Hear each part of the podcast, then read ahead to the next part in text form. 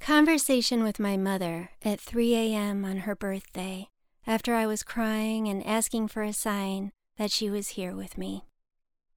My mother. I don't make the lights flicker in your fucking ceiling, Jessica. I make the lights flicker inside you. You still don't get it, do you?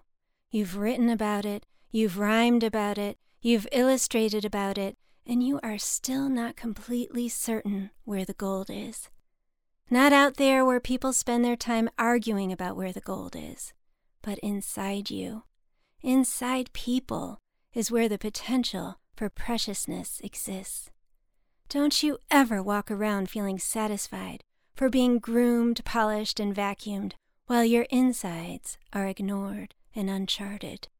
Find a spot to sit in your wildness, Jessica, where no one's criticism matters, and where you don't need the agreement from others about who you are or aren't.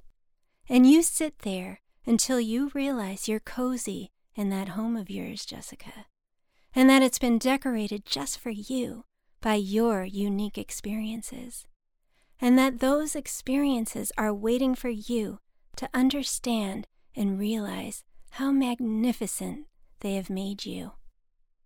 And then, when it's time to get up and open your mouth, you share a little of what your home is like. You share a little about what you have understood about the world from your home.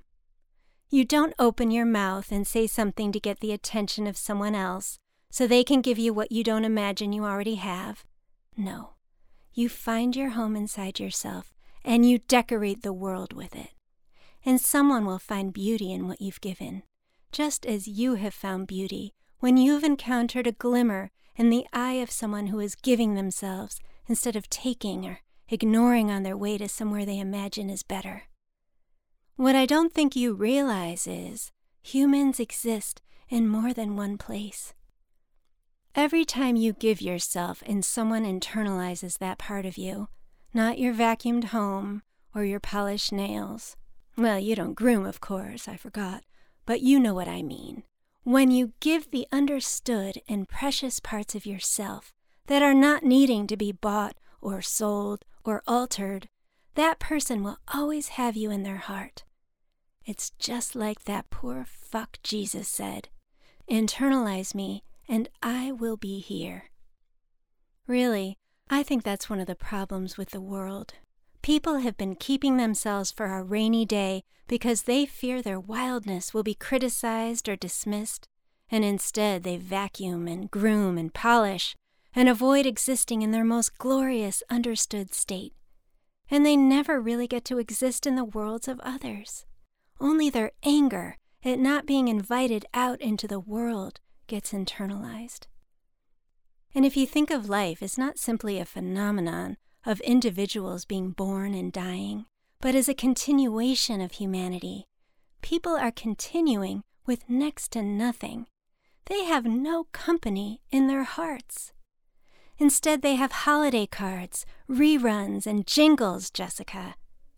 So I want you to think of how lucky you are, because I happen to have shared my wildness with you. I share just about everything with you, my dear. Thankfully, I didn't have the resources to be stuck inside a life that was vacuumed, polished, and groomed. So I was forced to find a beautiful home inside myself. And I have given you the most beautiful parts of my home, and you have internalized them. And so I am here for you. And if you need agreement for that from some vacuumed, polished jerk off, or from some light on your fucking ceiling, you need to stop what you're doing and turn off the lights and sit in your own darkness until you see the flicker inside of you.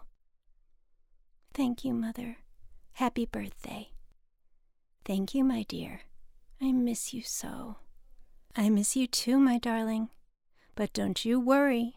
Your time will come soon enough. Thanks. This piece was written, performed, and produced by Jessica Laurel Kane.